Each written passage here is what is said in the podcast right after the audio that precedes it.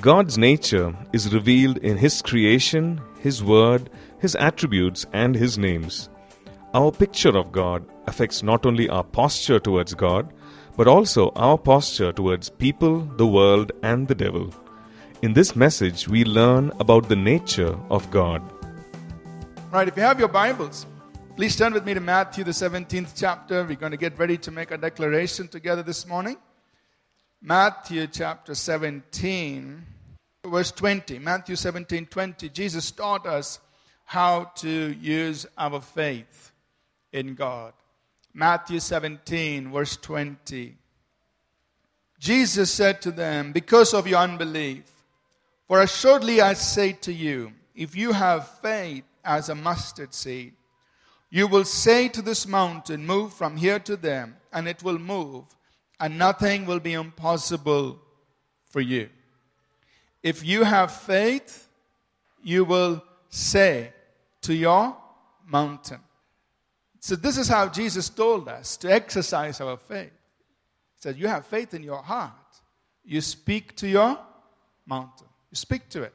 Now, what is the mountain? It could be anything. It could be sickness, it could be disease, it could be a problem. It's anything that's standing in the way, it's hindering your progress. It's an obstacle, a hurdle, something that's preventing you from moving forward. What did Jesus say you must do? Complain to God about it? or, you know, tell everybody how big this mountain is.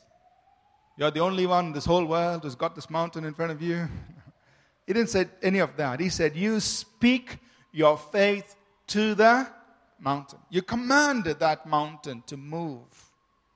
And he said, It will move. And he said, Nothing will be impossible to you. So we take our faith and we speak to the mountain we declare words of faith. Faith that is spoken is faith that will produce. Faith that is spoken is faith that will produce. As long as it's in your heart, it's good, but it's waiting to be released. So faith has to be spoken. Faith that is spoken is faith that will produce. So let's stand up to our feet and and speak our faith together this morning. We are declaring together what the Bible says about us as believers. Say this out loud, bold, and strong with me. This is God's word. This is God speaking to me. I am what God says I am. I can do what God says I can do. I will become everything God has promised. I'm saved, healed, delivered, redeemed. I am blessed, victorious, prosperous, triumphant. I'm a minister of God, a servant of Christ, and a channel of His blessing to many people. I believe His word. I receive His word. And I live by His word. Christ is my master. And to Him I am in absolute surrender. In Jesus' name, amen. God bless you. May be seated, please. The last few weeks, we've been talking about discipleship and the call, the challenge to be disciples of Jesus Christ.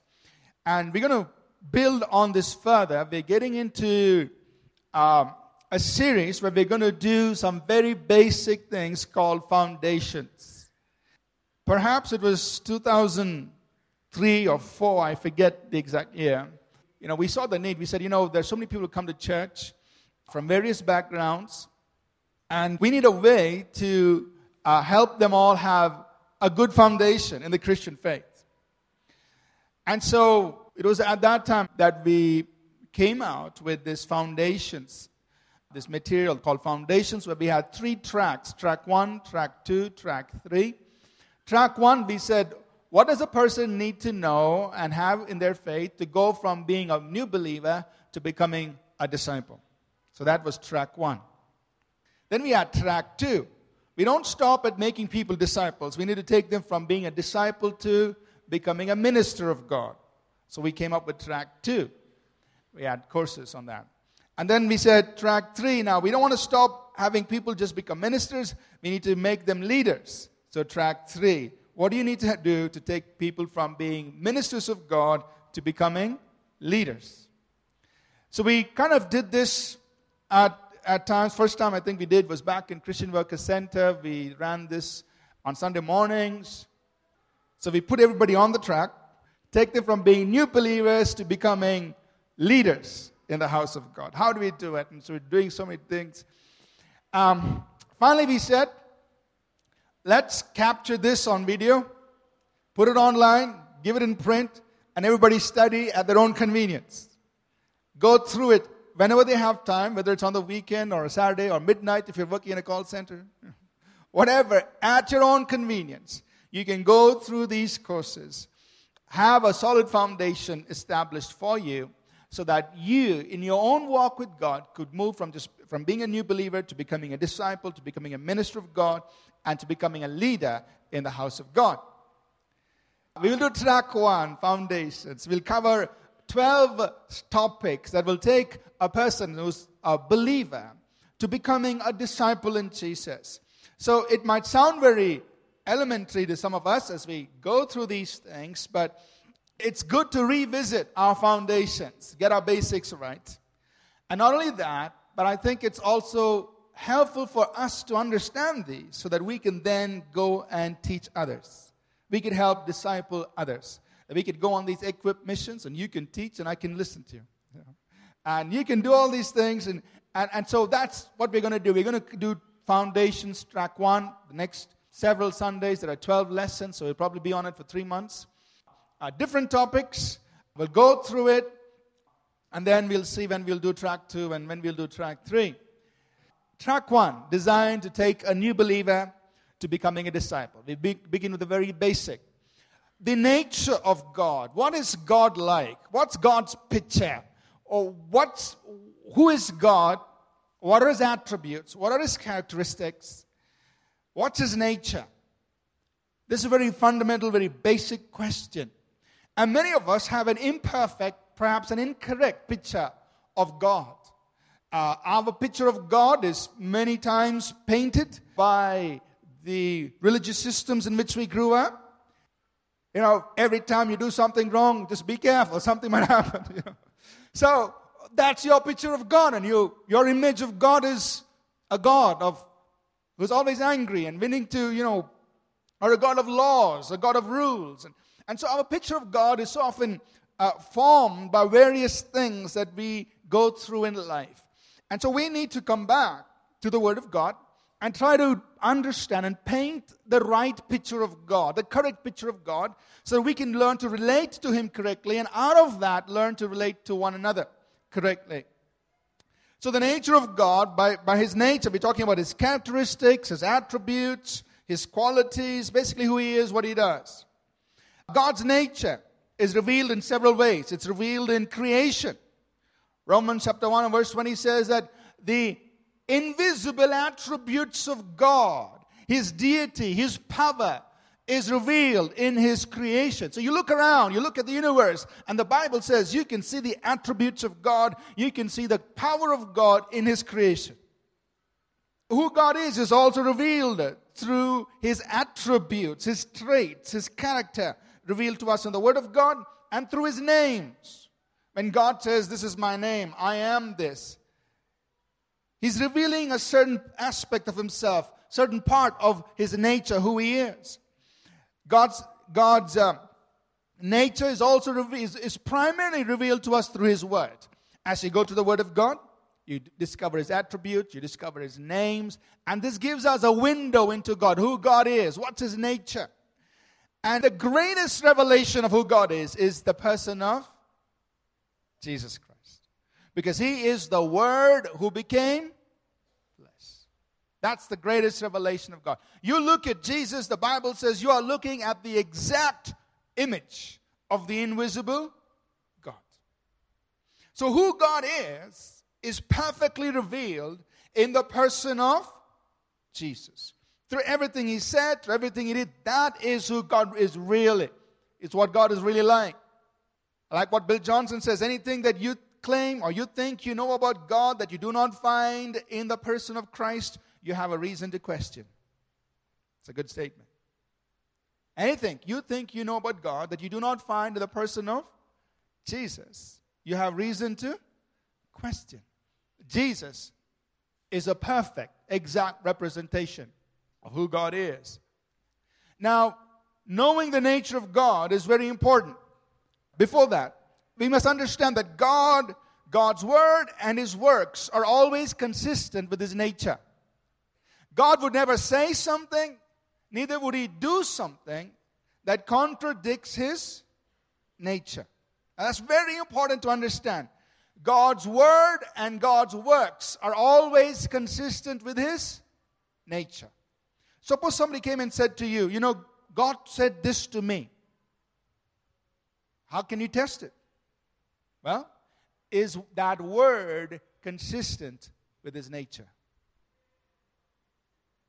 Suppose somebody came and said, God did this. How do you test it? Is that work consistent with his nature? Because God would never say something, neither would he do something that would contradict or conflict with his own nature. It's very important. So, knowing the nature of God is very important if you want to correctly discern whether something is what God said and whether something is what God did. Amen? Knowing the nature of God is important. Also, knowing the nature of God is important because our picture of God not only affects how we relate to God, our posture our stance towards God, but it also influences how we relate to one another, how we face difficulties in life, and how we face the devil. If you think God's this angry God who's always mad, then every time you pray, you pray like this Oh God, I am such a terrible sinner, God. And we keep hearing you pray the same prayer over and over again. It's okay, that's that person's picture of God. That's the reason they're praying that way.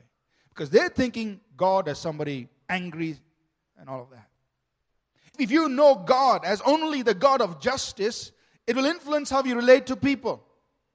Anybody does something wrong, justice. They must be punished. But if you believe in a God who's also a God of mercy, then you say, yeah, they did something wrong, they deserve to be punished, but God's a God of mercy. Let's forgive. So your picture of God affects how you relate to other people. Your picture of God also influences how you face circumstances. If you're in the middle of a storm and your picture of God is a God who get, gets angry and does weird things, then you will say, My God, this is your storm. Thy will be done, Lord. See you in heaven soon. But if your picture of God is a God who has given you dominion and authority and who's vested in you the right to dominate circumstances, when you face a storm, you will rise up and say, This storm is not of God. Peace, be still. I'm going to the other side. So, your picture of God is so important. How you relate to Him, how you relate to others, how you relate to circumstances, all is determined ultimately by your picture of God. What do you think about the nature of God? Who He is, what He's like. How you face the devil is also determined by your picture of God. If you picture God as the God who does the devil's work for him by sending sickness and disease, when you face sickness and disease, you say, Hallelujah, God sent this to me. It's a thorn in my flesh. But if you believe in a God who's a healer, whose name is Jehovah Rapha, when you face sickness and disease, you will say, Devil, take your hands of God's property. Because my God is Jehovah Rapha, the Lord, my healer. And he doesn't send sickness to his people. Amen?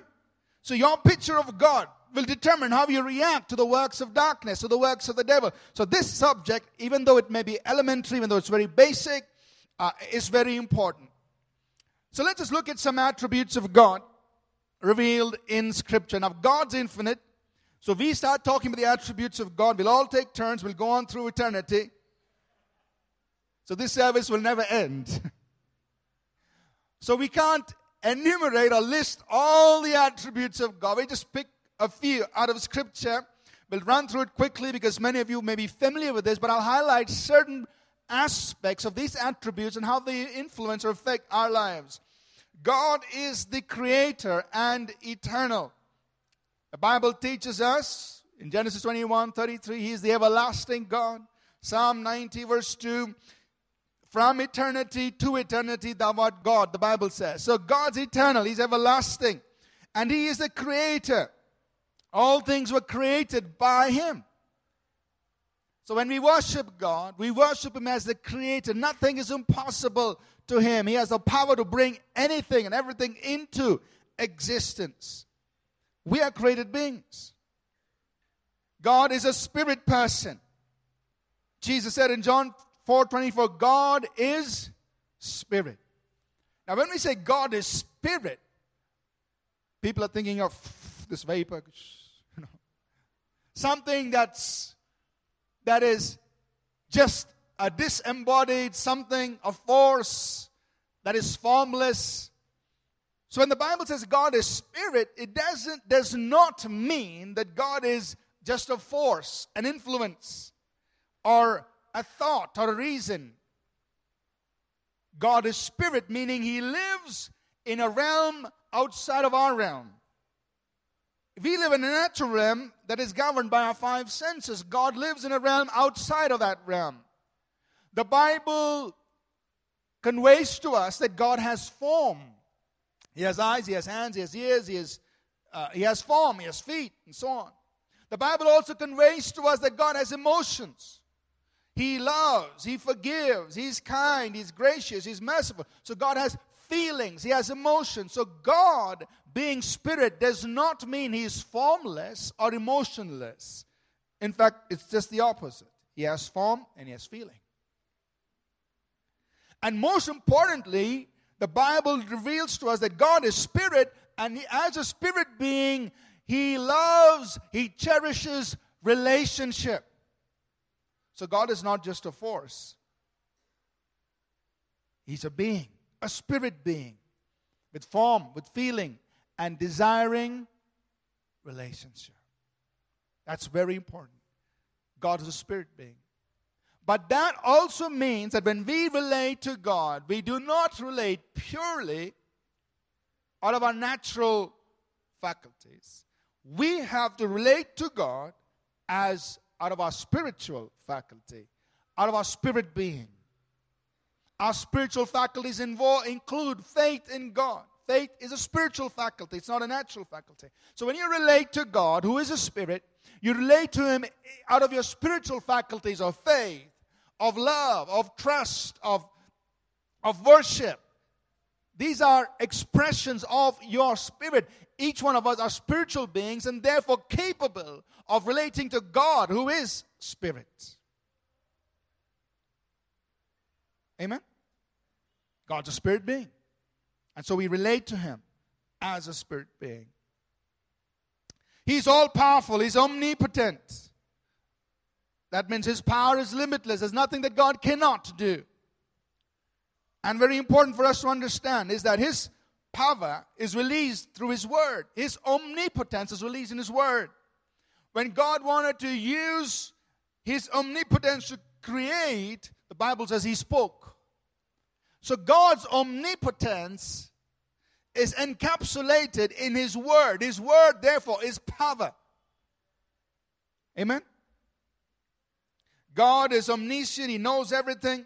Psalm 147 verse 5 says, His understanding is infinite. He counts all the stars, He calls them all by name. Isaiah 46, 9 and 10 says, God, He declares the end from the beginning. He knows everything. He's omniscient. He's omnipresent, present everywhere. Jeremiah 23, verses 23 and 24, he says, God says, Am I not a God who's very near? Is there any place that, you, that you can go to when I'm not there, where you can hide. Psalm 139, verse 7, the, psalm, the psalmist says, God, where can I go from your spirit? Where can I hide from your presence? God's everywhere. He's a triune God. Now, this is so difficult. Right? This is a little difficult. The triune God. The Bible reveals to us God in three persons. It talks about the Father, the Son, and the Holy Spirit. And all are God. God the Father, God the Son, God the Holy Spirit are God. They are co equal, coexistent, eternal. Now, somebody said, somebody said, why is God like that? I don't know. I didn't make him. I can only tell you what the Bible says about God. God in three persons. And they are one, meaning they flow together in unity. There is no division, no, no confusion among them. God the Father, God the Son, God the Holy Spirit, equal God to be worshipped. So I don't understand it. Don't worry. Not everyone does. We go with what we do understand. We can envision it like this God the Father is an expression of the wisdom of the Godhead. He conceives. God the Son is the authority of the Godhead. He commands the word spoken. God the Spirit is the power of the Godhead. He creates. There's the conception of the idea. There is the command of the idea being spoken. There's a creation of the idea bringing it to pass. You find the Godhead working together like this in several situations. Now, here's the problem many of us face. Many of us will run into situations where people will come and say, but there are other religions that also have a concept of a triune God. Well, let me say this. For everything that's genuine and everything that's truly powerful, Satan also has a copy. There are other religions that also have the concept of incarnation. There are other religions that also have the concept of the power and the supernatural and the miraculous. For everything genuine in the kingdom of God, you will find a copy. Now, the copy does not diminish the importance and the authenticity of the original. It only indicates the importance of the original. Nobody makes duplicates of one rupee notes. But you will find counterfeit 500 rupee notes and 1000 rupee notes because that's a little important. Just because there are counterfeits, you don't throw away the original. Amen? It just authenticates that that thousand rupee note is valid. People want to copy it. So just because there are these concepts available around us and other philosophies, religions, and so on, does not diminish the truth and, the, and does not decrease the validity of what the Word of God declares about the triune God, about the incarnation, and about the supernatural. We don't throw it away. Amen? You stick with it. God's infinite. That means He's limitless. There is no measure of His of who He is. He's supreme. He's above everything else, and He's eternal. There is no beginning nor end to his existence. God's holy and righteous. Is a holy God. So he desires holiness. He desires righteousness. He delights in this. God is a sovereign God. As a sovereign God means he is king, he is ruler, he's master. Now, here's another thing that many of us struggle with we struggle with the sovereignty of God and our freedom to choose. God's a sovereign God. He's always in control. But he's so secure in his sovereignty, he's not afraid to give up control. And that's the part we all struggle with because God has given up control when it comes to our lives. He's put the ability to control into our hands. We call it a free moral will or the freedom of choice. So God is sovereign. He's always king, he's always ruler. But yet there are areas in his own dominion that he has no control over. That includes you and me. No control in the sense He's not going to make your choice for you. Amen? You chose to get up this morning and come to church. No angel came and woke you up, dressed you up, brushed your teeth for you, and said to you, You made a choice. Now, you could have made a choice to attend the bedside assembly. God would not have forced you to come here. He respects your choice. Now, God is sovereign. He is so secure in His sovereignty, He has decided to release control. And in doing that, He has not lost any bit of being sovereign. He is still king. For us, we find it difficult. I mean, God's given up control over me. I make the choices here. But I thought He was in control. No, you're in control of your life. You make the choice. Amen? Which therefore puts immense responsibility on you and me. Now, we don't like that because we always like to say, God is in control. Yeah, God is in control. I know God's in control, but He's given you the responsibility. You've got to make the choice. Now, God so respects your free will that even if you choose to do something wrong, He will not oppose you from doing it. God respects your choice and mine, He respects it. When Adam was about, Adam and Eve were about to eat of the tree, I mean, God could have done so many wonderful things. He could just caused the tree to grow up suddenly, all the branches beyond reach. He could just caused all the fruits to disappear. No fruit on the tree. I mean, he could have done so many things to stop them from going down the path, but he did not do it. He watched the whole thing happen and he never intercepted them. That's how much he respects your choice and mine. Because he, in his sovereignty, gave it to us.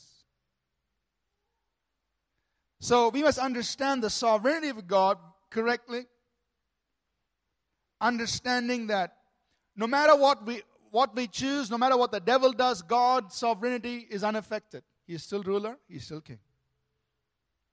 Even if the entire human race chooses to do what's wrong, he's still God, he's still king, but he respects the choice you and I have made. And it will not diminish any of what he wants accomplished on the earth. He is just, which means we face the consequences of our choices. His justice, in His justice, He respects our choices, but He also permits our choices to have their consequences. And He's very fair when He allows that to happen. It's part of God's nature. And it's also in his justice that he sent Jesus for us. Because the Bible says in Romans 3:26 that when through his death the Bible says God was being just and the justifier of those who believed in Jesus. So when you and I believe in Jesus and get our sins freely forgiven, God is being just and being the justifier. That means He's satisfying the demands of his justice, and at the same time, he is being our acquitter. The same judge passing sentence and acquitting the guilty. God can do that because he sent his own son. Amen? He is truthful and faithful. God is a God who cannot lie, he can never lie. That's why his word is absolutely dependable. And he's always faithful. He never go back on his promises. He will never go back on his covenant with you, his commitment to you. He will always be there for you. He's faithful to you and me. So we can always depend on the faithfulness of God. So you and I never need to feel like, oh, God's forsaken me. If you know that God is faithful, you will never come to that place where you say, oh man, my God's forsaken me. No, you know He's faithful. He's faithful to His word. When you know that God is a God who cannot lie and you're standing on a promise, you know that promise will come to pass. Why? Because you know the nature of God. you know that He's a God who's, who is truth, and therefore His word is truth. His word is never less true than Himself. He is truth, His word is truth. And so, because you know that about God, you absolutely depend on His word. Some will say, What a fool he is, believing that word. The reason you believe that word is because you know the God who spoke that word is absolutely true. Amen? He's a loving God and a good God. He's a God of love and He's a God who is good all the time.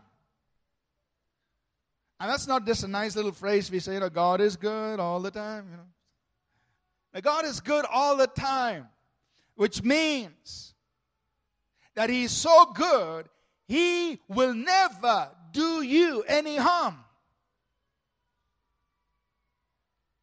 How good is your God? For some of us, our God is partially good. And every now and then he gets into a bad mood and he starts troubling us.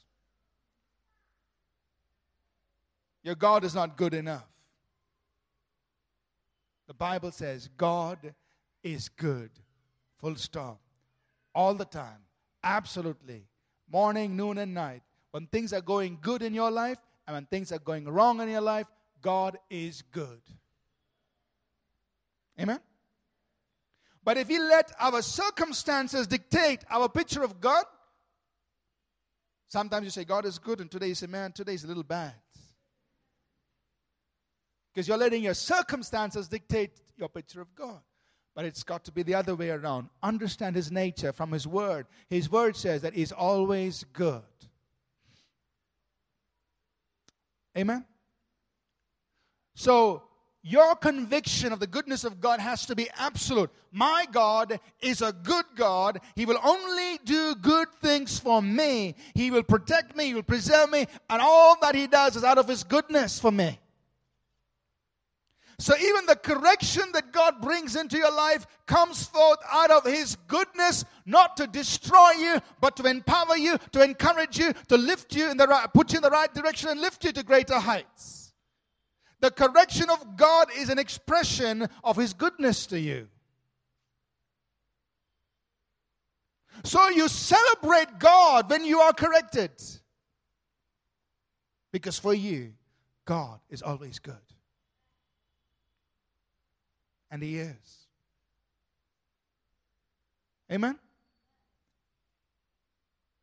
God is absolutely good. And everything He does for you and me flows out of His goodness. And so we need to be totally convinced about the goodness of God. He's always good all the time, in every situation, every circumstance. God is a good God. And therefore, because we are so convinced about the goodness of God, we can say that we know that all things work together for good to those who love God to those who are called according to his purpose. Because you're convinced that even if you make a mistake, God, and you get back to him, God is good, he'll fix it for you. Amen? That's the goodness of God. Even if you go and waste things, you go back to him, he'll fix it, he'll put it all back together. He's a good God. That's your understanding of the goodness of God. But even in church, not many have that kind of understanding of the goodness of God. Their understanding of God's goodness is finite. Where sometimes people do something wrong and it's that's it, man. Even God gives up on you. Now, If you believe in a God who's absolutely good, you will never think that God has given up on any person. Yes, we give up because we human beings and our ability for patience and love and all has its limits in our own selves, but not God. Amen? It's absolutely good. God's merciful and gracious. God's merciful. In His mercy, He gives us things. Healing is an act of mercy. The blind man said, Son of David, have mercy on me when he wanted healing. The things we receive from God are expressions of his mercy towards us. that God gives to us, even when we don't deserve it. And God is gracious. He does not deal with us on the basis of our sin, or neither does He reward us on the basis of what we've achieved and accomplished, but He extends mercy and grace to us in spite of our sinfulness and in spite of all our shortcomings. One very important thing God is mercy and God is truth. But in God, mercy always triumphs over judgment. God is merciful, God is just. In God, mercy always triumphs over his justice. Meaning, he carries out what needs to be done with justice, but his mercy triumphs. Let's look at the fact. It's a simple fact.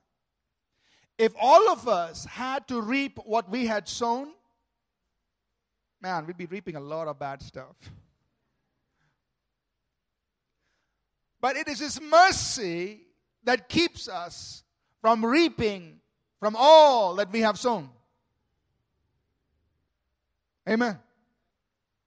It's His mercy that keeps us from reaping from all the wrong that we have sown.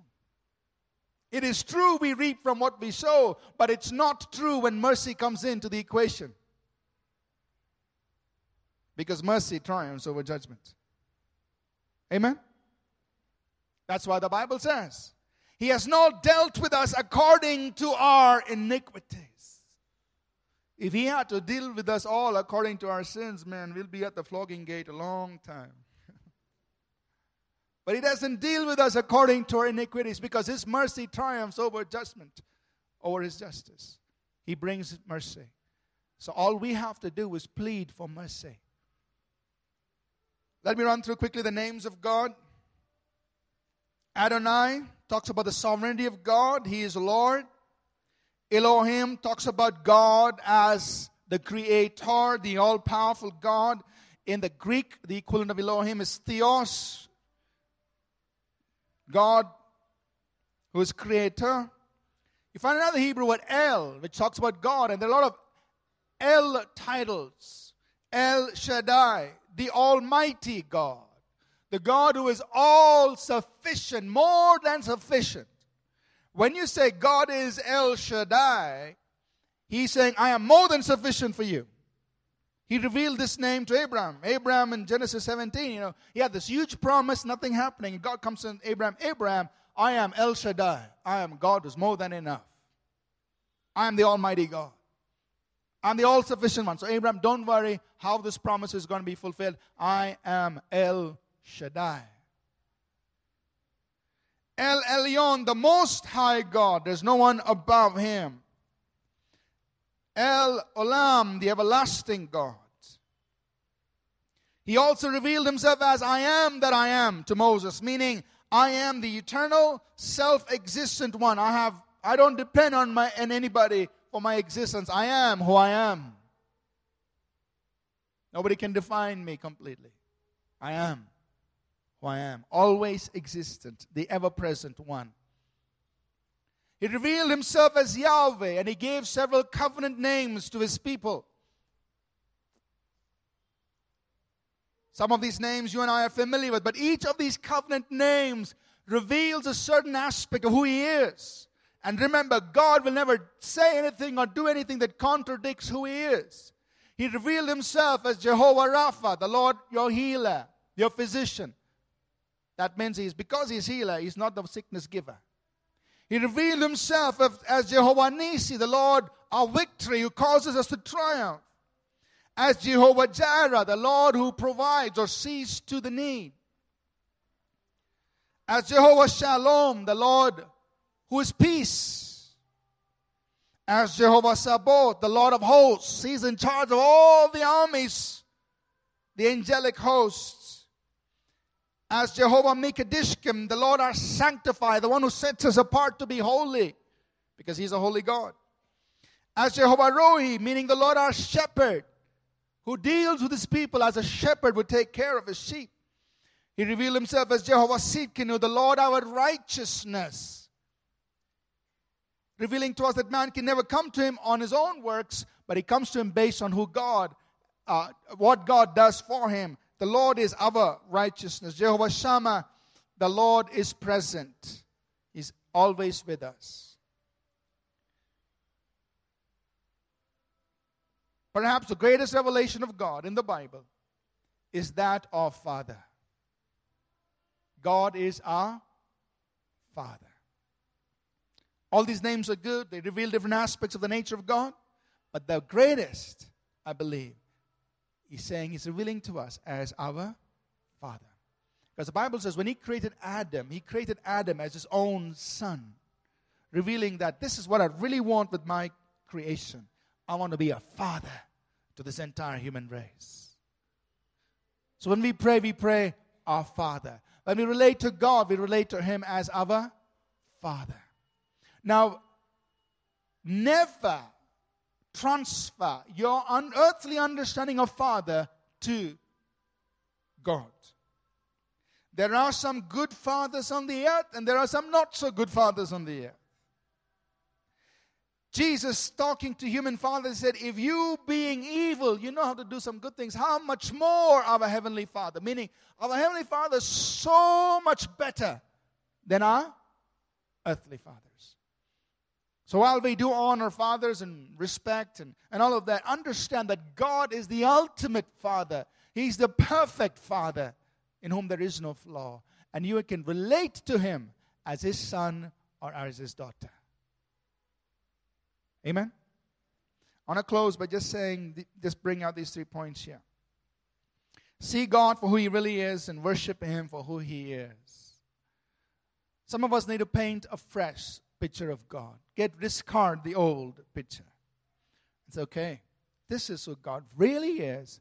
I'm going to relate, learn to relate to Him for who He is and worship Him for who He is.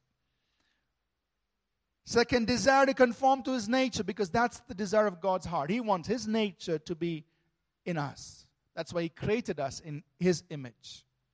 So, whatever you see in the nature of God, you desire it to be expressed in you and through you. He is love, His mercy, His gracious, His truth, His faithful. All those things, God, let them be impregnated, uh, imprinted into my life, expressed through me.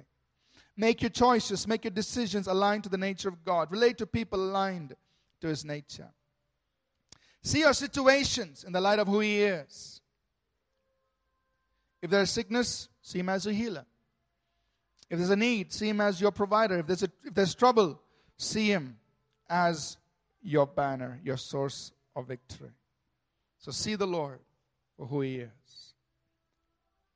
This, in a small way, is a description of the nature of an infinite God. Amen? This is who God is.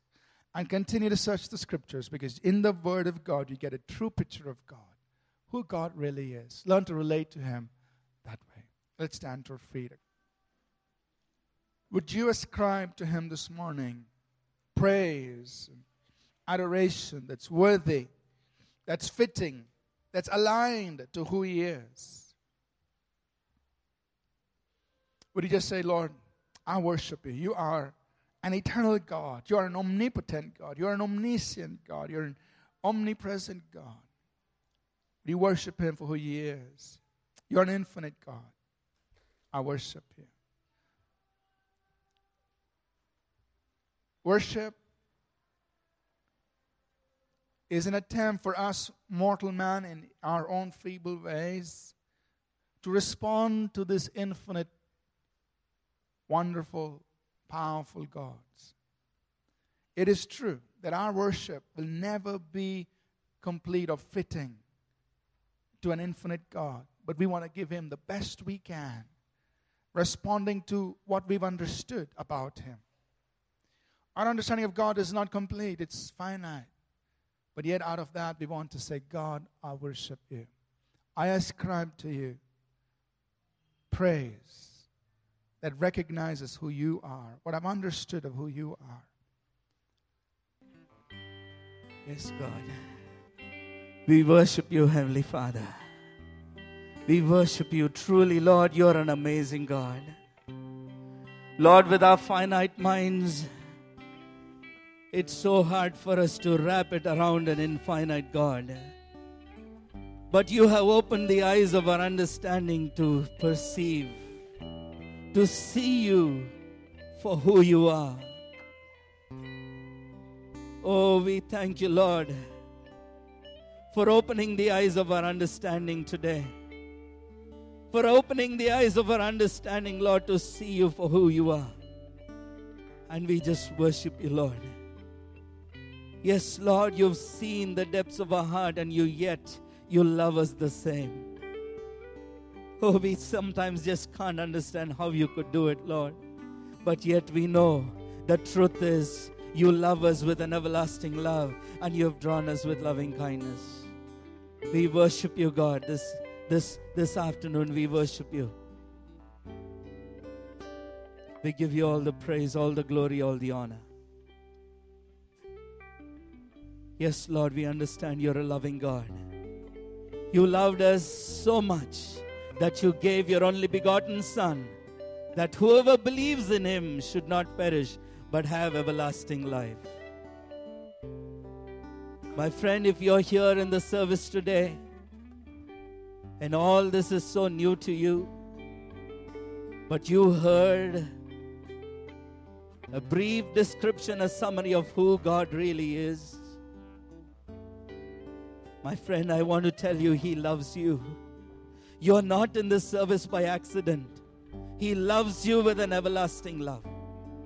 And He has sent His only Son, Jesus Christ, for you. Because when you were born in this world, you were born with sin nature. And before God, you stand as a sinner. And you need to be delivered.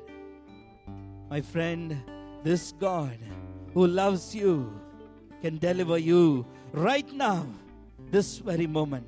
If you make a decision, as we heard, He's sovereign, but He will give you, He has given you the freedom to choose. And if you choose today to say, Yes, I want to make this God, this Jesus Christ, who died on the cross for my sins to be my Savior, if you make that decision today, my friend, He will make you His child. And from this moment, everything will start changing for you. All you need to do is say a simple prayer, something like this. If you believe Jesus Christ is truly God and He came as a sinless man, He went to the cross and He died and He rose again.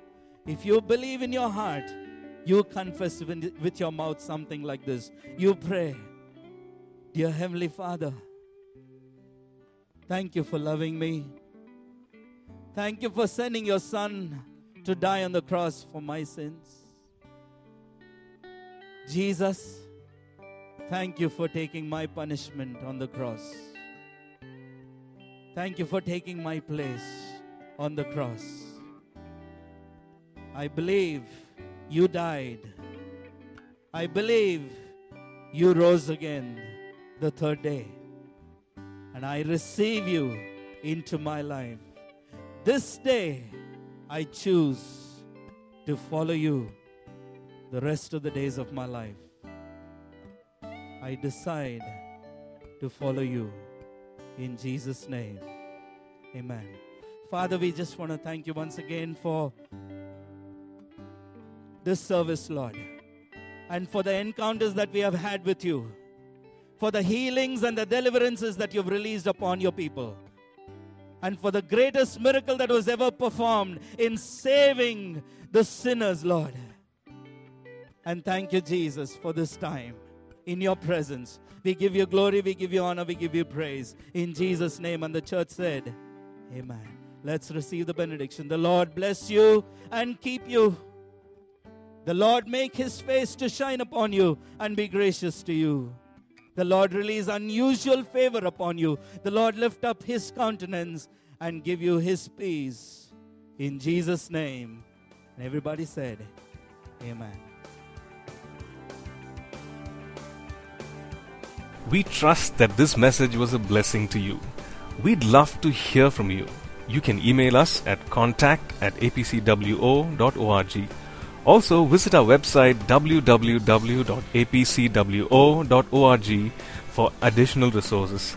Thank you for listening and God bless you.